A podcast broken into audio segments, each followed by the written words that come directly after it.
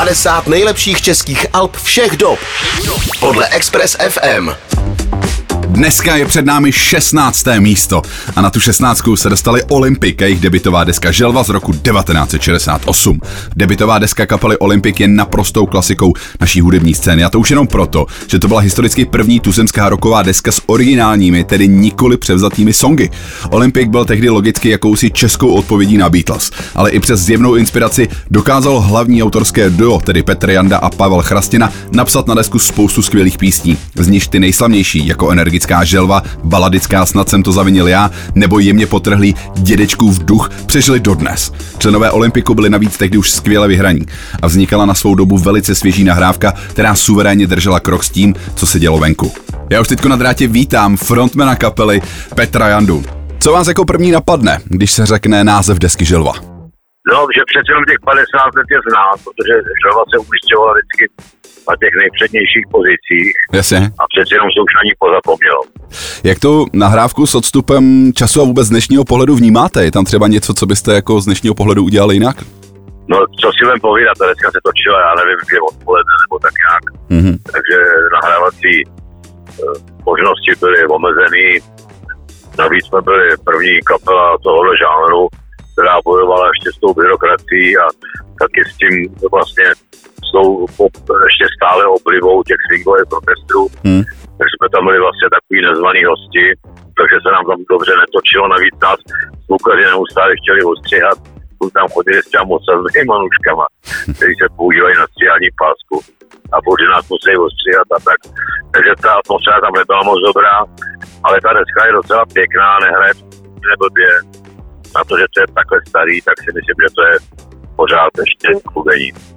Je to první tuzemská rocková deska, tak se zeptám, kdo vám v té době v 60. letech byl tak největší inspirací?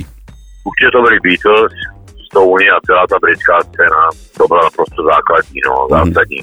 Občas nás inspirovali místní kapely, jako byly třeba Matadors, to byli takový naši velký konkurenti, kteří dělali trošku jinou věter, řekněme spíš šli k tomu blues, jsme tíli spíš tomu Mersey Sound, jak se říkalo, no ale tak brali jsme ty inspirace, ono jich moc nebylo, že jo, protože pořád tady fungovala jakási železná opona. Víte, jsme znali akorát z jednoho článku v Mladém světě, kde jsme konečně viděli, jak vypadají, že si z nich ještě dělali legraci, že měli na hlavě místo účastí, kterým se říkalo blbeček, no tak to bylo jediný, co nám komunista pustil za informaci, tak jsme to tak zpívali všelijak, no. Vy už jste to trošku nastínil, ale jak vzpomínáte právě na dobu, kdy ta deska vznikla, tedy na rok 68? Musím říct, že ta doba byla poměrně nadějná, že už se zdálo, že pražský jaro se blíží, už spousta věcí byla povolené, už nás tolik nepronásledovali. My jsme byli samozřejmě největší máničky v Praze, že jo? Asi. To už dneska ani, kdyby chtěl, tak to nenahodně v ty laty. No, ale byla to doba.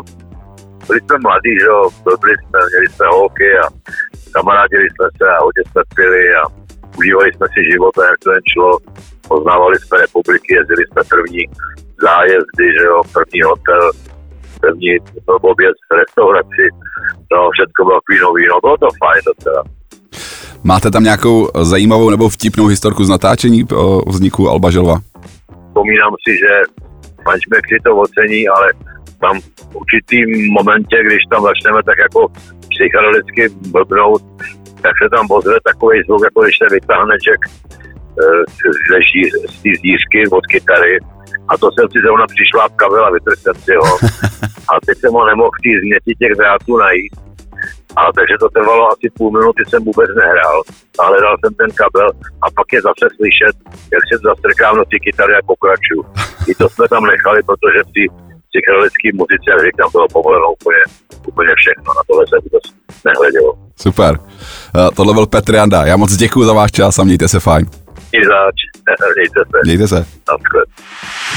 50 nejlepších českých alb všech dob podle Expres FM.